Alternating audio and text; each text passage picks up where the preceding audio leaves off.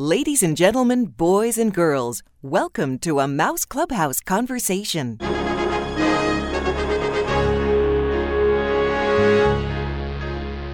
Hi, this is Scott Wolf, and this interview is with Cicely Rigdon.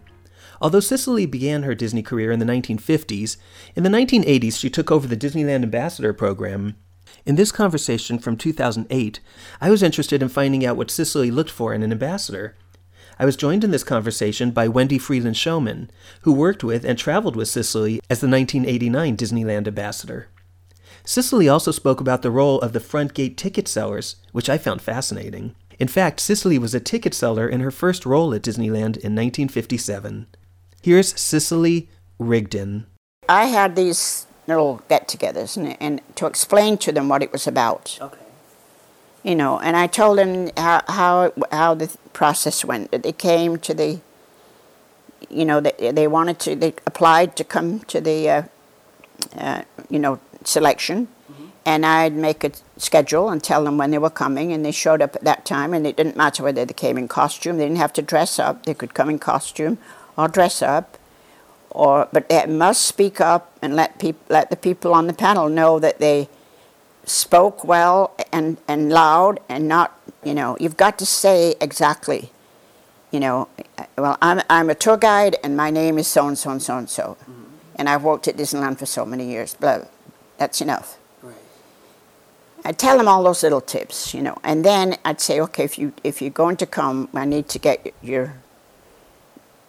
I know right now, so, and I'd make a little list, a little thing about it, how they were, what their name was, where they worked, mm-hmm. how long they'd been there, and what date they should come for the interview, what time and what date, because I knew already how many. And then we put together a panel, and the panel was usually, I think it was three or four managers out of marketing, Yeah, yeah. and myself. So is marketing people. Now, I didn't make any decisions. Okay. No.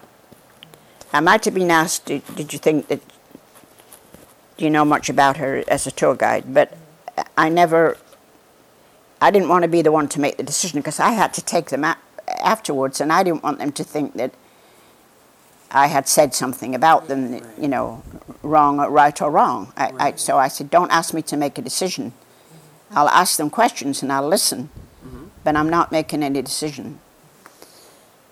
So that's the way we did. And then when we had got four that we thought were, that everybody thought was going to be okay, we took those four down to Florida for a trip, mainly to see how they acted in the hotel and the meals, you know, at, the table and so on, and so on, so. Then I did have to, I did have to bring some kind of a report. I had to, you know, that, that was part of my job.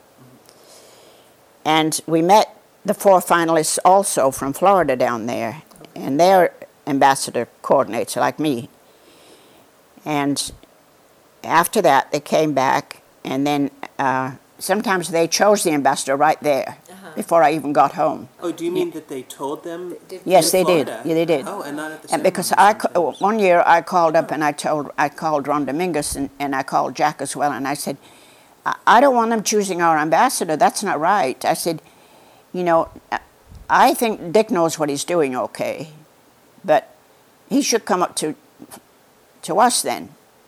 It's okay for him to choose the one down in Florida, but it's not okay for him to choose our ambassador. Right. So I said, either you come down here or I'm bringing him home. I mean, I, I didn't I didn't like that.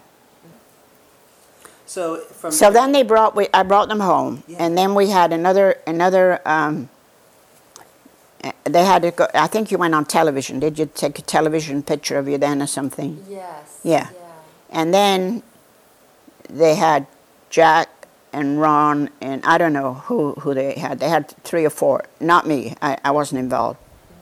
And then they chose, uh, uh, but they did call. They did call me in before they announced it and said, "What What do you think?"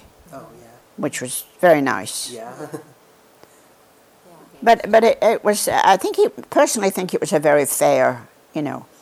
And then usually what I tried to do was for those girls who didn't win, uh, I tried to get. I had all the parents come to the thing. I always had the parents there, and each parent I got a corsage for the ladies. I- and I got really nice people to come and announce it. I got Well, Michael, Michael Mm, Crawford. Michael Crawford, and I got stars if I could. My program was much better than the one before. They had it on the railway steps down. Yeah. And I said, no, I'm not doing that. I spent a fortune. I mean, I had flowers everywhere, didn't I? And roses, every, you know, big roses that were Yeah, given. To, beautiful Yeah, it was uh, like a little performances. I did, costumes, yeah, I did. In front of the castle. And I don't think they liked it too well, but Jack thought it was wonderful. there we go. See, I love Jack. I had the best time. I had the best time doing that. I thought it was great. Just And then all these, all the ones that didn't win, uh, I got them to uh, tickets. Uh, I got them a place to go and have lunch Yes. with with a hostess, with one of the ticket, uh, hostesses, Uh-huh. and I gave them each a gift. So- Now, you were saying before we started, you were talking a little bit about what you felt makes a good ambassador. If you were to give someone advice in your day, what advice would you give to someone who wanted to be an ambassador? Well, first of all, I would I would know by looking at them uh, after I'd talked to them for five minutes whether they were going to make a good ambassador or not. Because first of all, the first presentation is the most important. How they introduce themselves is by far the most important that they have to say, because that makes people listen. What did she say? Oh, you know. And so that to me is extremely important that they I, th- I think having a nice appearance is important too. I mean, you can't have someone with straggly looking hair that isn't nice and clean or well groomed, or you know, you can't have that obviously. But that's that's taken care of before they even get to that stage. But for me, I think it means a lot to have a, somebody that can look you straight in the face and say, "I'm so happy to be here, and I'm so delighted that I'm the, uh, I'm being uh, that you know I'm, I'm in this contest for the ambassador. My name is so and so, and um, you know, whatever. Just say it out front, you know." Yeah. And then I think the next question is, is what do you think about Disneyland and what do you think is important about Disneyland? And then that, see what they say about that. Right. And to me, they'd have to say, well, you know, it's, it's, it's, the, it's the greatest amusement park in the world and it's for family entertainment, strictly for family entertainment. And Walt was adamant about having everybody get the money's worth. It's not, ex- not very expensive. I'm talking about 10 years ago. Um, and you, go, you would enjoy it immensely because there's all kinds of things for you to see and do. And if you wish to have tours, we have tours. We have young people that will help you. You know, everything that you could say that is good about Disneyland. Right. And if you have children that like the fairy stories, all the stories about Snow White, we have Snow White, we have Mickey Mouse, we have this, we have that. Tell them, you know, about it. Yeah. I mean, I've heard people say, well, it's kind of like an amusement park. It has a lot of characters. And, you know, that doesn't do. It does not do. Right. you know. And if you're coming to Disneyland, you need to know that it's going to take you at least four or five hours to get around Disneyland and see everything there is to see. You know, don't expect to come in there and leave in two hours and see it because you can't. Right. I mean, they need to know what they're going to pay for. Right. Yeah. When I had the tour guides, we used to, if they were not busy right then, but we knew they were going to get a tour eventually. We could we could tell by noon whether we were going to need as many tour guides as we had there. If they'd already had one too, we would send them home. Oh, you know, we took all the information, telephone calls too, in our office. So they were busy doing that too. But um, I had to decide whether we were going to go home or not after four. See, we only un- promised them four hours. Okay. If they had a lot of, of, if they'd been there a long time, then we tried to get them eight hours. But usually it was we promised them four. Okay. So if if the if we had a lot, if we had tour guides left and people were not coming in in the afternoon, then they would they would they would go home. But we always kept two or three tour guides out front, not to sell a guided tour, but to talk to people about what it meant to buy a five ri- uh, a three uh, was it five rides or fifteen, five ride book or a fifteen ride or whatever was up there, and explain to them, you know, if you buy this book, you're going to get five attractions, and these are the, the ones that are the most expensive. And then you can buy more tickets inside if you need them. But if you're going to buy the cheaper book, then you will get less tickets.